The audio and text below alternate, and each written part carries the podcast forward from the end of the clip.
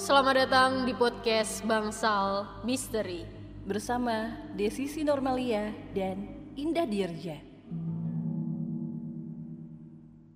Please come and play with me. I am so lonely.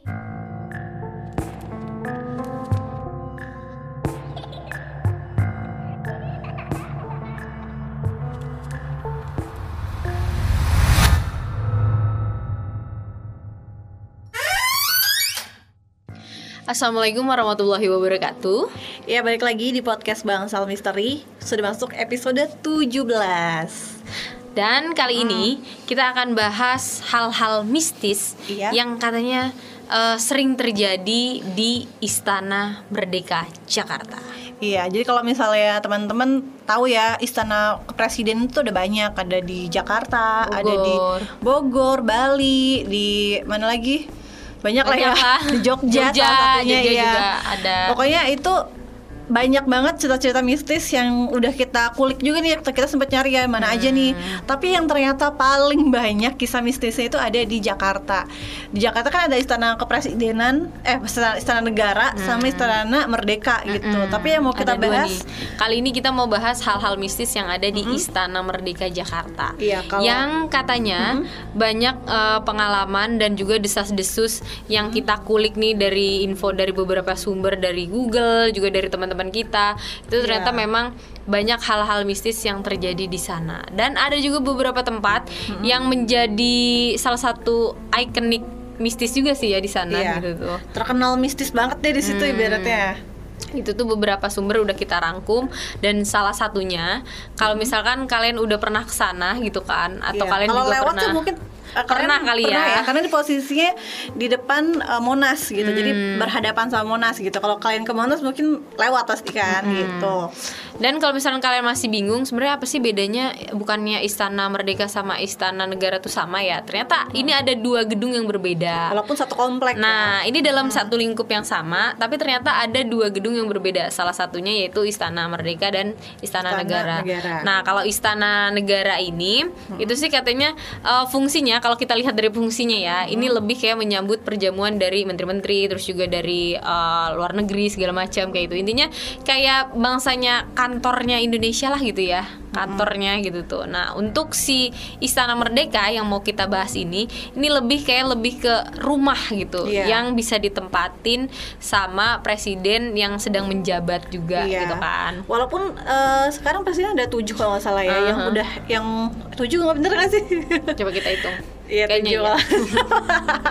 Jadi maksudnya dari 7 presiden tuh nggak semuanya ke situ kan, nggak tinggal di Istana Merdeka. Nah. Cuman Presiden Soekarno, Presiden Gus Dur sama Presiden Jokowi, walaupun sekarang udah pindah ke Istana Bogor ya, tapi sempat gitu, tinggal awal di situ. Dan di situ juga banyak kejadian-kejadian yang ternyata mengandung hal-hal mistis kan sih kayak gitu. Mistis banget, karena kalau bisa kita lihat aja itu kan gedung peninggalan dari Belanda ya. Bener. Jadi kan ibaratnya strukturnya sudah mungkin tua, ya walaupun diperbarui, tapi kan maksudnya itu tuh bangunan Belanda gitu loh, dari zaman dulu yang mungkin Indonesia aja belum ini kan, belum merdeka, ini udah ada. Terus ibaratnya ada beberapa dekade gitu loh yang kayak ditinggalin sama mungkin sama orang Belanda, ditinggalin sama Jepang mungkin waktu itu sempat. Dan juga gitu pasti banyak kejadian-kejadian di dahulu kala gitu tuh yang mungkin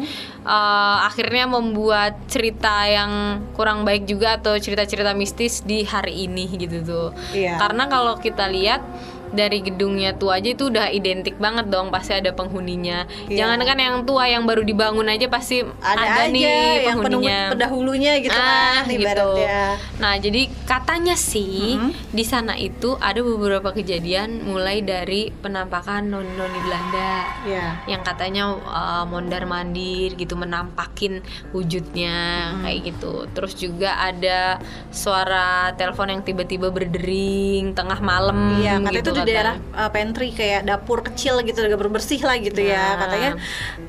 Tadi gue sempat baca-baca juga, karena kan gue bukan kerja di situ ya, jadi nggak tahu secara jelas, nggak maksudnya tidak ngalamin pribadi, cuma gue baca-baca sempet gue cari tahu katanya di situ ada pantry gitu. Dan maksud pantry-nya tuh nggak terlalu besar, terus katanya tengah malam suka bunyi telepon berdering. Maksudnya bunyi telepon, padahal kan ibaratnya itu jam ini dong, jam istirahat gitu ya. Ibaratnya ya walaupun presiden lapar juga mungkin nggak sampai nelpon kan, iya, kan maksudnya ke pantry. Nah itu suka bunyi sendiri, jadi sampai kayak nggak ada yang berani kalau ke pantry gitu, karena suka tiba-tiba kita lagi ini kok ada yang bunyi telepon tengah malam, seringnya gitu. Nah terus juga ada beberapa katanya suara-suara anak kecil yang katanya lagi pada main katanya kayak gitu. Bahkan di sekitar tadi gue sempat baca juga Ibu Ani almarhumah ya, Ibu Ani SBY itu sempat juga katanya mendengar langsung, katanya ada suara anak-anak ramai gitu. Karena ini tadi gue baca juga ya, ini gue berdasarkan yang gue baca aja ya, karena kan gue nggak tahu. Katanya tuh di tengah malam itu tuh banyak banget suara-suara anak-anak, itu kayak lari-larian, tapi suaranya menyenangkan. Jadi kita nggak tahu tuh dulu ya, tuh gimana, mungkin di situ tempat yang menyenangkan kali ya. Jadi ada terekam memori gitu, di situnya tuh ada orang lari-lari tapi menyenangkan gitu, kayak nggak yang orang apa sih sedih apa gitu, enggak, tapi menyenangkan, kayak mungkin main teriak-teriak atau gimana gitu ya, mungkin di situnya. Itu katanya di sekitar ini, di depan lobby. Apa sih, depan lobi, di dekat, pokoknya intinya di lorong-lorong gitu, istana gitu. Iya sih, apalagi kalau bangunannya tuh dengan arsitektur yang masih lorong-lorong gitu kan. Kayaknya tuh gimana sih rasanya, kayaknya kalian juga bisa deh merasakan hawanya tuh udah beda gitu. Pernah nggak sih kalian memasuki satu ruangan terus yang memang sebenarnya kalian nggak tahu nih ceritanya kalau itu ruangan serem atau angker gitu, tapi kalian rasanya sih menurut gue gitu ya, kalian mungkin bisa nih ngerasain kayak hawanya beda ya gitu, apa lebih pengap, apa lebih gelap, apa lebih lembab gitu tuh kayaknya kerasa sebenarnya gitu, sama orang biasa pun kayaknya kerasa. Karena, gitu ya. Pas kita masuk aja udara apa sih, ibaratnya kita bertabrakan deh gitu ya. Itu tuh langsung kayak beda banget kerasanya gitu, kan sebenarnya kalau kalian gitu tuh. Tapi kan kadang orang yang biasa aja gitu masuk biasa aja gitu kan, tapi kalau orang yang lebih peka ya biasanya sih dia kayaknya beda nih gitu tuh, hawa-hawanya beda. Pengep gitu atau apalah gitu ibaratnya. Nah katanya sih si Istana Merdeka ini karena hawanya yang kayak gitu, karena lebih serem segala macam, terus banyak cerita-cerita gitu, makanya sempat pernah dibuka buat umum gitu kan. Oh iya, ini zamannya Presiden Gus Dur. Jadi kalau saya kalian ingat dulu kan sebelum Presiden Gus Dur tuh istana kan terbatas ya, hanya untuk orang-orang tertentu aja. Nah sempat pas Presiden Gus Dur itu dibuka tuh untuk umum. Jadi kalau misalnya ingin silaturahmi sama presiden tuh setiap hari Jumat atau hari apa gitu, hari-hari tertentu aja, itu bisa datang ke Istana Negara gitu. Jadi yang tadinya Istana Merdeka itu kayak identik dengan apa ya, mungkin suasananya tuh mistis gitu kan, dan ini mistis gitu banget. Karena Presiden Gus Dur juga mengakui, bahkan anak-anaknya kalau kalian cari tahu pasti banyak banget artikel-artikel yang katanya anak-anaknya gitu. Presiden Gus Dur itu merasakan gitu hal-hal yang aneh gitu ya, untuk umum gitu ya. Jadi kan hidup ya, lingkungannya mungkin hidup. Jadi apa sih kayak hawa itunya menjadi berkurang gitu, karena ada kehidupan rame gitu. Karena kan mungkin energi manusianya lebih banyak gitu kan. Jadi hawanya tuh lebih hangat gitu tuh, lebih daripada kalau misalkan kayak rumah aja deh, kalau jarang ditempatin, jarang ditidurin tuh beda ya. Hawanya dingin, dingin gitu, kayak emang serem gitu tuh. Tapi kalau rumah sering ditempatin, sering ada aktivitas segala macem, nah itu suasananya lebih hangat ya, lebih hangat gitu. Benar-benar. Nah itu juga menjadi salah satu alasannya kenapa waktu itu sempat dibuka untuk umum ya. Tapi memang di hari-hari tertentu aja gitu. Tapi menjadi dampaknya tuh menjadi lebih hidup. Jadi mistisnya katanya sih merasa di orang-orang yang lingkungan itu katanya berkurang setelah dibuka untuk umum gitu. Dan ternyata nih kalau kalian juga pernah baca di beberapa artikel, di dalam Istana Merdeka itu juga ada ranjang yang besar banget yang katanya dulunya itu ditempatin atau ditidurin sama presiden sebagai kamarnya Presiden Soekarno ya. Nah itu tuh, dan itu katanya semenjak beliau tidak menjabat lagi, itu katanya nggak ada satupun presiden sampai anaknya pun nggak berani buat nempatin tidur sampai akhirnya Presiden Jokowi yang pertama kali berani buat tidur nempatin kasur tersebut gitu. Loh maksudnya, jadi emang kamarnya di situ gitu. Iya, biasanya nggak gitu. Ada yang berani di kasur tersebut, di kamar tersebut gitu. Gitu.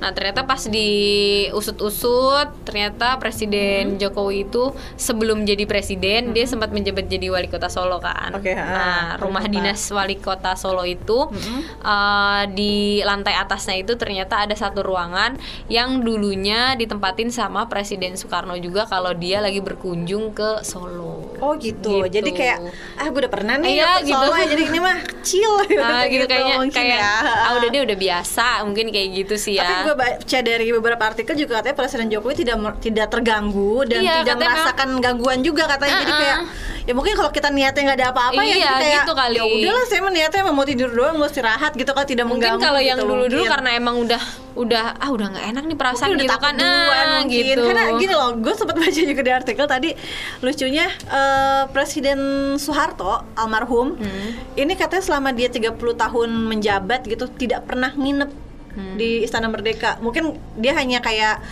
nerima tamu segala macam untuk kerja lah intinya. Tapi tidak pernah menginap di situ. Gitu. Ada yang bilang karena takut, tapi nggak tahu ya maksudnya. Karena emang terkenal mistis dari dulu gitu. Iya. Jadi saking ceritanya horor kayak gitu. Tapi kalau secara nalar sih ya gue sih kayaknya percaya kalau itu gedung maksudnya pasti. Gue lihat kayak ibaratnya 17 Agustusan aja nih berarti ngelihat kan misalnya ada kan di sorot gitu lagi duduk-duduk kayak kok serem ya maksudnya kayak iya gimana gitu ya. Kan gede ya. Ibaratnya kalau yang langit-langitnya tinggi tuh gue ngerasa kayak langitnya tinggi terus masih pakai dekor yang kayak zaman dulu gitu kayak ngeliatnya kok kayak horor gitu. Iya. Klasis kalau lihatnya horor gitu. Iya, karena kita juga belum pernah sih maksudnya datang ke sana langsung gitu kan. Iya, hanya lihat sih kayak kalau ibaratnya gue bayangin kalau sendirian itu gimana ya malam-malam. Iya, karena itu kan gedung besar banget gitu kan. Terus furniturnya gitu, juga yang kayak zaman antik itu tuh bukan yang kayak modern minimalis kan pastinya. Terus ya kalau malam pasti nggak serame siang dong gitu pastinya. Kan. Terus juga mungkin beberapa staff juga ada yang pulang pastinya, gitu kan. Ada yang nggak tinggal di situ paling cuma beberapa doang gitu. Andaikan teriak juga kayaknya butuh tenaga yang cukup luar biasa banget gitu. Oh iya kalau nggak salah tuh dia ada beberapa lantai kan. Kalau nggak salah ada cerita staff itu nggak ada yang berani untuk membersihin lantai 4 sama 5 terutama 4 katanya. Gue nggak tahu deh. Di situ nggak dijelasin secara detail, cuma katanya di situ tuh mistisnya kuat banget sampai kayak nggak berani untuk ngebersihin walaupun siang hari gitu maksudnya. Iya bisa jadi kan kalau jam kerja kan siang pasti kan. Itu mereka nggak berani. Mungkin gue nggak tahu di lantai 4 tuh ada apa ya. Oh iya. Mungkin kalau bisa buat explore mungkin udah dibuat explore para blogger kali ya. Cuma karena ini istana yang benar-benar namanya juga tempat dinas kan nggak mungkin buat ini udah, asal gitu ya. Iya, itu tempat yang ini banget apa sih berarti nggak bisa sembarangan orang nih kayak gitu. Iya, gitu bener-bener. Okay. Dan juga ada satu tumbuhan gitu ya, pohon gitu lah ya, yang menjadi ikonik juga di istana tersebut yaitu orang-orang sih sering menyebutnya dengan Ki Hujan. Nah, ini nih bukan ternyata Ki Hujan ini bukan salah satu nama sosok yang nempatin di pohon itu, bukan. Iya, gue kira apa penunggu namanya Ki Hujan gitu kan. Mungkin orang-orang karena namanya Ki Hujan, oh berarti penunggunya namanya Ki Hujan nih gitu. Terus sebenarnya sih enggak. Itu salah satu sebutan aja buat si pohonnya ini. Karena ini pohon katanya sih dia ditanam 3 tahun sebelum istana itu dibuat. Jadi kayak istana aja tuh berapa tahun kan, 20-an tahun gitu. Terus jadi kalau nggak salah 3 tahun sebelum dibuatnya istana gitu. Jadi kalau nggak salah pohon itu ditanam di tahun 70-an. Nah, si gedung istana ini baru kebangun di 70, maksudnya selesainya lah gitu ya, 78-an. Berarti kan sebenarnya lebih dari 3 tahun ya. Nah itu kayak gitu sih, jadi lebih lama. Jadi mungkin pohonnya udah tumbuh, udah bagus. Nah bangunannya juga udah mulai ini gitu. Terus kan kenapa namanya Ki Hujan? Karena tadi gue sempet lihat katanya dia tuh bentuknya kayak payung. Payung. Terus dia tuh menadah hujan gitu tuh ya. Iya terus tapi dia bagus itu kayak hujan apa sih? Bisa rembes, jadi dia juga walaupun kayak payung tapi dia bisa sampai ke tanah tuh bagus gitu lah intinya. Dan itu emang kokoh banget. Tadi tahun 2000 berapa ya? 2012 kalau salah itu sempat ada puting beliung. Itu tuh di sekitar istana aja banyak yang porak-poranda lah gitu. Itu pohon tuh masih berdiri kokoh. ibaratnya dia nggak yang tumbang atau karena di situ kan kita banyak ya? Yang tumbang gitu, maksudnya banyak yang jatuh juga, tapi dia masih kuat banget loh. Gitu. Oh iya, ada cerita ini Presiden SBY. Jadi gue sempat searching katanya. Jadi gini, Presiden SBY ini ingin memotong beberapa ranting, merapihkan beberapa ranting gitu ya. Tapi sampai manggil ini dong, manggil pers ternyata. Oh gitu. Manggil pers. Disaksikan oleh beberapa kayak menteri atau apalah gitu ibaratnya, kayak ini karena penting mungkin sebagai icon juga, jadi kayak perlu di ini kali dokumentasikan kali ya, nggak ngerti deh. Terus akhirnya beberapa kali pas mau dipotong itu alat mesin gergaji otomatis mati terus. Mau dituin mati lagi. Mungkin itu salah satu alasannya kenapa si pohon Ki Hujan ini ranting-rantingnya kayak disanggah pakai besi-besi kuat ya, gitu. Karena dia udah sampai tanah sebenarnya gitu. Mungkin karena tidak memungkinkan, ada beberapa hal yang secara logika nggak bisa dipikir gitu kan, kayak yang bener aja dong gitu tuh, masa pohon udah nyampe bawah-bawah sedangkan itu pohon sering banget dibuat dijadiin event-event tertentu gitu, kayak pengumuman menteri aja, menteri kemarin aja di bawah pohon itu kan. Presiden Jokowi masuknya sering, itu pas zamannya SBY juga beberapa kali pernah juga sering, kayak untuk konferensi pers sama wartawan apa gitu. Karena tuh emang rimbun, enak gitu buat duduk gitu tuh, adem gitu tuh. Nah, kan secara logika masa ya sih untuk event-event penting ada ranting-ranting yang sampai ke bawah gitu nggak diberesin gitu kan. Tapi ternyata memang pas mau dirapihin, mau dipangkas itu tuh beneran nggak bisa, mesinnya tuh mati-mati terus katanya kayak gitu. Pas gue liat di kalimat Presiden SBY. Nggak usah gitu deh. Mungkin ada penunggunya katanya gitu. Jadi ya udahlah nggak usah. Jadi intinya sampai panggil pers loh. Jadi kayak pengen motong dia aja nih, berarti biar tahu sampai, nih gitu ya. Gitu. Nyata bener nggak gitu? Dia setiap mau dipotong tuh beberapa kali mati. Jadi pas itu mati lagi kan. Aneh ya. Mungkin dong ibaratnya udah nyewa orang yang ahli gitu, terus di ituinnya mati atau rusak gitu kan. Apalagi misalnya kayak mesinnya ini kali rusak apa gimana, maksudnya nggak mungkin kan? Bawa satu dong, pasti dong. Oke, berapa kali mati terus berarti kan ada sesuatu mungkin ya. Makanya akhirnya solusinya dikasih sanggah-sanggahan gitu. Iya. Kalau kalian mau penasaran bisa searching deh. Iya. Kalau nggak nanti kalau editor kita sempet nanti kita masukin foto ya. Nanti kita lihat di situ.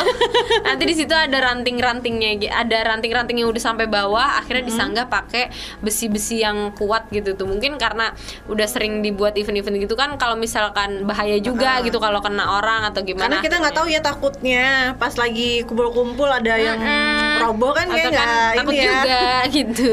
Iya. Nah itu sih beberapa. Kita mau ngebahas ini ya nggak, Ki Hujan? Karena kalau misalnya kalian pasti penasaran juga kan, emang di Ki Hujan emang ada penunggunya nggak sih gitu? Pasti kalau gue bilang ada banyak banget gitu kan. Cuma kalau kita bilang sih yang sepenglihatan kita ya, itu tuh ada emang banyak banget. Nah salah satunya memang ada yang paling kuat di situ, tapi sayangnya tidak menampakkan wujudnya kepada kita. Kalau misalnya kalian bisa ngelihat gitu ya, gue kan ini doang bisa ngeliatin secara ini ke kalian.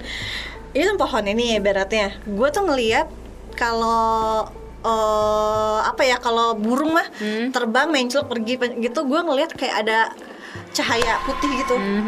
Jadi gue nggak melihat dia bentuk wujud ya. Jadi kayak kalau misalnya kunti misalnya, gue kelihatan nih cewek apa gitu, gue nggak bisa ngeliat itu. Gue cuma kayak putih, pokoknya putih kayak ada cahaya lah atau bentuk nggak jelas terbang gue liat gitu kalau yang di dahan-dahannya gitu. Tapi di tengahnya itu tuh kayak gue ngerasa ada suatu kekuatan yang kayak itu bikin vibe-nya tuh positif gitu loh sebenarnya gitu ya. Tapi punya kekuatan besar gitu. Gue nggak ngerti itu apa, kayak mungkin ada penunggu utamanya sih ada sih, tapi gue nggak bisa nggak diliatin ibaratnya ini bentuknya bisa kayak kakek atau gitu, enggak ya, nggak kelihatan kayak cuma asap awan gitu aja tuh dari tengah-tengah gitu, ibaratnya ada sesuatu gitu.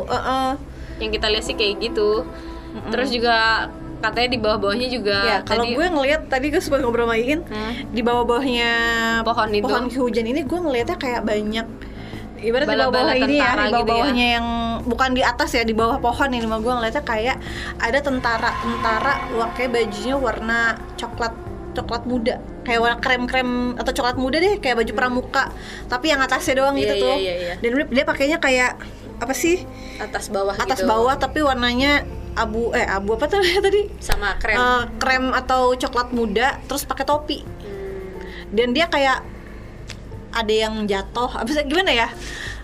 Gue nggak bisa bilang di situ pada berlumuran darah, enggak. Di situ yang gue lihat kayak ada yang biasa, ada yang kayak duduk gitu, ada yang apa ya, pokoknya ada beberapa gitu. Ada yang kayak baris sih, nggak berbaris, jadi nggak ada, dia tidak melakukan aktivitas. Kalau gue lihat cuma kayak sendiri tapi banyak ini. Tapi kalau nggak salah ya, gue inget-inget kalau saya di film-film kan kayaknya dulu zaman Belanda tentaranya juga warna apa, coklat muda gitu nggak sih?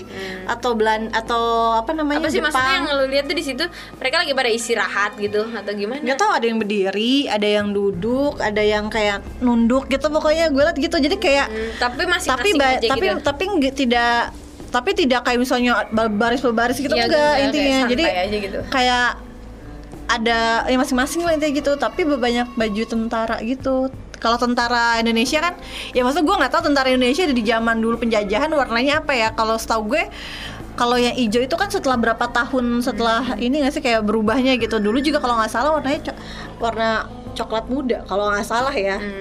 Tapi yang gue lihat, gue nggak tahu itu dari Indonesia aja, nggak tahu Belanda, nggak tahu Jepang. Cuma gue lihat itu kayak warnanya coklat muda sih intinya, pakai topi gitu. Tapi ya topi lah pakai dia gitu, kayak bajunya. Tapi gue yakin tuh kayak tentara, mirip kayak gitu. Ini kayak bala-bala tentara gitu sih ya. Tapi emang walaupun kayak kita ngeliat di satu tempat terus ada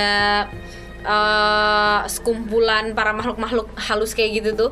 Ya emang walaupun banyak nih mereka tuh nggak kayak kita interaksi, ada yang ngobrol gitu tuh enggak. Jadi kayak masing-masing. Kayak masing-masing gitu aja gitu, walaupun mereka sama-sama hantu gitu kan. Walaupun hantu gini nggak ada mereka tuh yang misalkan walaupun rame gitu banyak gitu ya. Kita ngegibah bareng gitu, nggak tahu sih ada apa enggaknya, coba kayak tapi yang kita lihat tidak kumpul gitu yang lihat. Jadi kayak yang kita lihat tuh kayak mereka tuh sendiri-sendiri aja gitu tuh.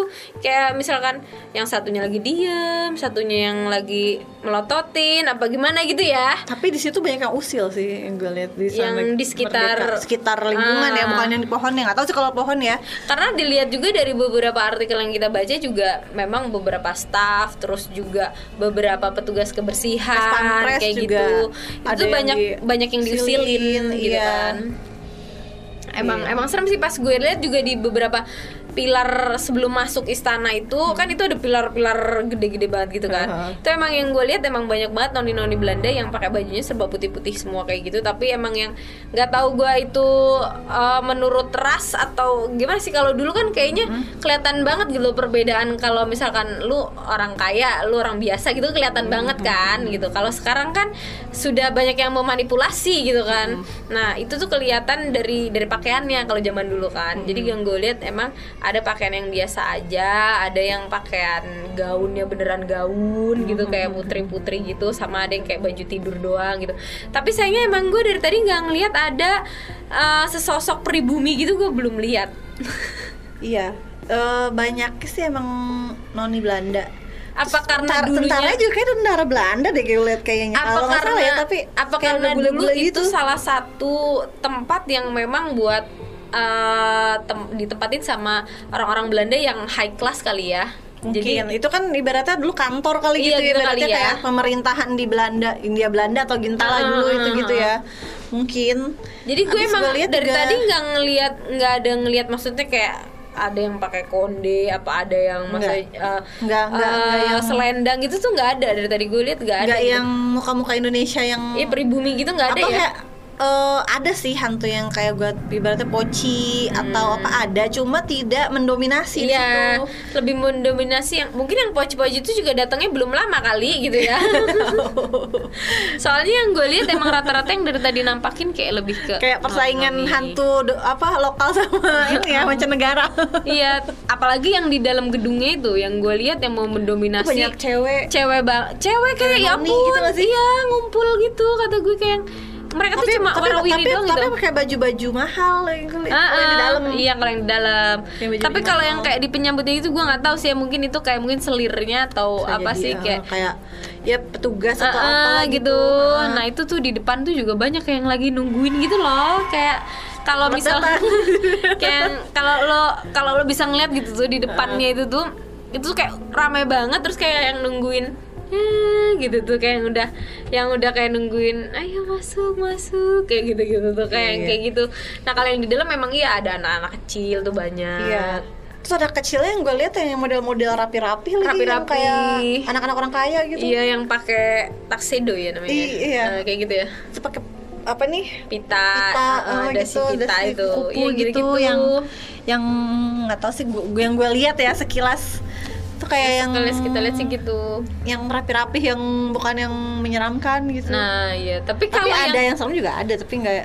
Kalau yang di terowongan, nah katanya kan di sana ada terowongan. Katanya tuh gitu ya. Kalau misalnya lihat berita itu ditemukan gitu kan ya, pas kemarin lagi bersih-bersih istana gitu. Atau apalah gitu, terus kan jadi ibaratnya mungkin kan berapa tahun sekali ada pembersihan kali ya di apalah gitu, gorong-gorong atau apa. Katanya di istana itu ada ruang bawah tanah, terowongan gitu ya. Terowongan gitu sih ya, sebenarnya kayak saluran air juga sih gitu tuh. Nah tapi katanya mitosnya di situ tuh bisa kayak ada apa ya, ada dua jalur yang bisa memasuki ke istana kayak gitu. Cuma nggak tahu. Dua jalur tuh maksudnya dari dua tempat ujungnya ke istana gitu. Iya, intinya kalau ditelusurin gitu tuh itu nanti bisa nembus gitu ke istana. Nah itu kan juga bahaya kan, maksudnya buat penyelundup apa gitu kan, iya, juga bahaya kan ya. Karena tadi gue sempet baca yang masalah yang terowongan itu lagi dibersihin sama kelautan, jadi mungkin kan ini ya berarti bagian kelautan maksudnya apa sih kalau itu tentara kan AD darat angkatan laut maksudnya gitu, angkatan laut maksudnya. Jadi ya maksudnya mungkin kalau angkatan laut jadi dia tahu bagian yang itu bagian karena, gitu karena memang jadi kan apa ibaratnya mau apa namanya takut ada apa-apa ibaratnya atau penyusup atau apa kan itu tanggung jawab yang angkatan laut karena mungkin posisinya ya. Karena juga, kan air lah intinya mungkin. Iya karena posisinya si gorong-gorong ini juga emang penuh air, enggak kosong gitu kayak terowongan gitu enggak. Jadi emang ada airnya, emang saluran air kan. Jadi enggak kering gitu. Makanya kenapa mungkin menugaskan si angkatan laut itu ya karena untuk menelusuri takutnya ada apa gitu. Karena waktu itu pernah ditemuin kabel apa gitu. Akhirnya makanya diadain pemeriksaan itu gitu. Takutnya ada yang dari negara mana gitu ya. Gitu kan. Tapi yang gue lihat kalau secara dunia mistisnya sih. Mistisnya gak di situ? Nah, kalau secara mistisnya sih si terowongan ini nih gue lihat emang ada pribuminya nih kalau yang di terowongan di situ tuh. Apa tuh? Cuma gue nggak tahu kayak laki-laki gitu tuh, kayak laki-laki banyak gitu tapi nggak pakai baju kayak gitu tuh. Nggak tahu siapa, apa mungkin itu dulu dia pekerja yang buat terowongan gitu yang waktu mau pembangunan terowongannya itu juga bisa jadi kan gitu tuh. Nah, di situ gue ngelihat sih ada beberapa gitu tapi kan namanya di situ air juga. Mungkin kayak cuma buat apa ya, maksudnya makhluk halus juga ada sih yang tinggal di air ya. Emang kan suka di lembab kan gitu. Nah yang di air gitu kan biasanya emang banyak kan biasanya. Tapi entah apa zaman dulu kejadiannya di situ, entah atau ada pembuangan. Tapi itu jadi misteri juga sih intinya. Pas ditelusurin ternyata banyak juga beberapa hal-hal mistis yang bisa kita kuak dari salah satu gedung yang mungkin jadi ikon negara juga gitu, Istana Merdeka gitu kan. Iya benar-benar. Karena emang di beberapa tempat apalagi peninggalan penjajahan zaman dulu tuh memang identik sih sama yang hal-hal mistis kayak gitu. Iya. Sebenarnya di Istana Kepresidenan tuh banyak banget selain yang di Istana Merdeka ya. Di Bogor juga itu banyak banget gitu kan. Tapi itu nanti akan kita bahas di next episode. Nah, oke. Jadi, terima kasih udah nonton. Mudah-mudahan kalian suka ya. Jangan lupa subscribe dan juga komentar kalau kalian punya pengalaman atau punya cerita gitu ya yang pernah datang langsung ke Istana Merdeka misalnya. Apalagi kalau kalian ada kejadian apa gitu. Pernah datang ke ini enggak? Ke Lubang Buaya? Belum kayaknya.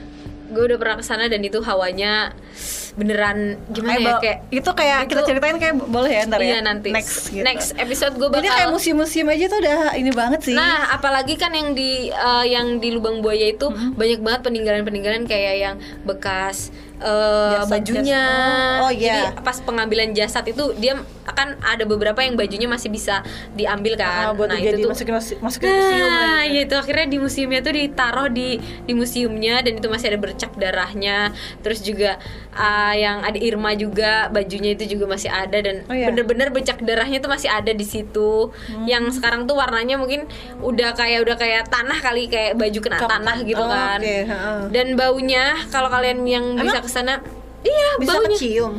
Dan baunya tuh hawa-hawa nggak dikacain gitu iya dikacain tapi, cuma itu hawa-hawanya kayak amis-amisnya tuh kayak masih ada kayak gitu tuh ya gue nggak tahu ya apa karena gue lebih peka atau enggak tapi secara umum sih teman-teman gue yang nggak punya kepekaan juga mereka ngerasain kalau di situ tuh emang hawanya tuh udah pokoknya museum gitu. Yang kayak penjajahan lah ibaratnya itu serem banget yang kayak di kota tua tuh dulu serem banget Kelatehan ya? Iya bener itu next bakal kita bahas ya. Pokoknya tunggu di episode selanjutnya. Sampai jumpa.